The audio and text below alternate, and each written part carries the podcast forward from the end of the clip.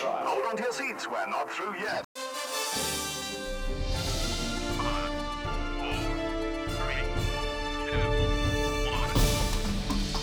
The romance is real. I wish I was new. I might just have to strip to survive, and we'll all have to accept that. What really happened at the Nashville meetup? This and more next.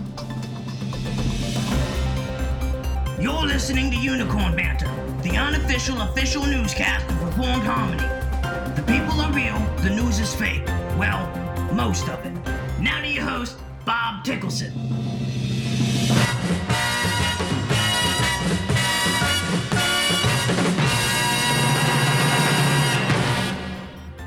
All right, ladies and gentlemen, strap on your helmets. It's about to get magical.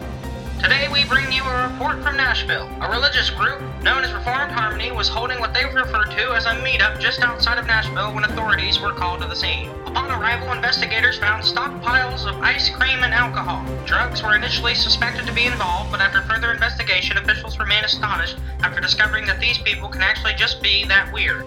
With one confirmed dead and four missing, authorities are struggling to decrypt the organization's mass network of group chats. One member, a William Was so disturbed by the commotion at the event he was overheard screaming this as he was being arrested.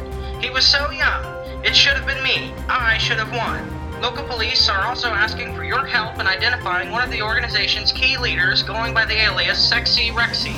If you spot this Sexy Rexy, authorities ask that you dazzle him with glitter and drinks until they arrive.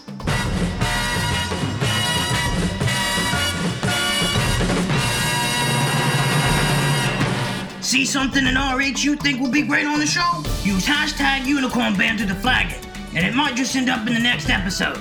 Know about a song you think everyone else needs to hear? Then use hashtag Unicorn Music to let us know about it. And we may just give you a shout out and include it at the end of our next episode.